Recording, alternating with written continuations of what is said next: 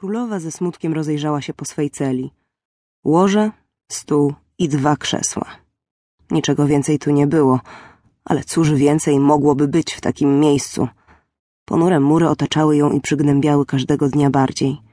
Cela przypominała dno wyschniętej studni. Podłoga w kształcie koła była wyłożona obłymi, brunatno-szarymi kamieniami. Czasem królowej zdawało się, że poniżej tej podłogi nie ma już nic.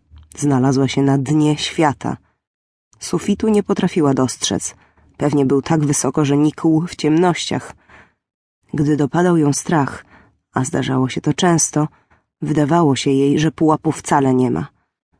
Czasem, leżąc na łóżku i trzęsąc się przerażona, wpatrywała się w czerń z nadzieją, że być może zobaczy gwiazdy lub któryś z księżyców. Wyobrażała sobie, że w górze jest okno, tylko ona nie jest w stanie go dostrzec. Ściany bez kątów, pozbawione drzwi, nie dawały szansy na ucieczkę. Z biegiem czasu poznała je dokładnie, łudząc się, że dostrzeże, gdzie przebiega zaklęcie, ale nie potrafiła. Przeciwnik był zbyt potężny. Królowa z ciężkim westchnięciem usiadła na brzegu łoża.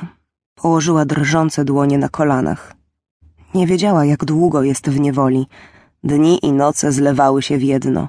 Spojrzała przed siebie i jej wzrok zatrzymał się na stole i krzesłach.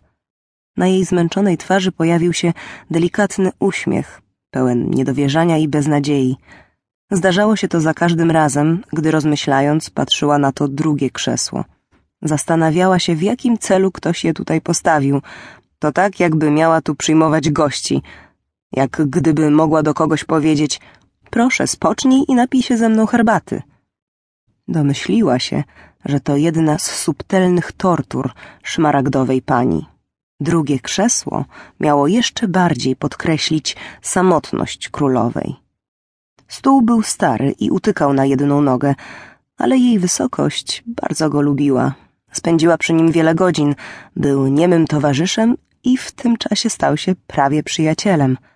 Czasem wydawało się jej, że potrafi wyczuć życie w czteronogim meblu. Farba w wielu miejscach odpadła, ukazując drewno niczym prawdziwą twarz stołu. Zastanawiała się, gdzie on mógł wcześniej stać i jaką historię pamiętał. Domyślała się, że nie został stworzony, aby być w więzieniu. Była przekonana, że był zaczarowany. Dlaczego był niebieski? Kiedyś, bo teraz z jego dawnej świetności niewiele pozostało. Rzeźbione nogi i zaokrąglony blat przypominały, że w procesie tworzenia ktoś poświęcił mu wiele uwagi. Czasem królowa myślała, że sama jest trochę jak ten mebel. W zamknięciu odkrywa to, kim naprawdę jest. Na stole stała maleńka lampa, która dawała o wiele więcej światła niż mogły sugerować jej skromne rozmiary. Kolejna zagadka. W tym ponurym miejscu była czymś bardzo optymistycznym. Otacza mnie magia, myślała. Obok lampki leżała sterta arkuszy papieru zapisanych przez jej wysokość. Były to bardzo ważne informacje, których nie potrafił odczytać nikt poza ich autorką. Każdemu, kto by czytał to, co napisała, wydawałoby się, że to historie dla dzieci, bajki.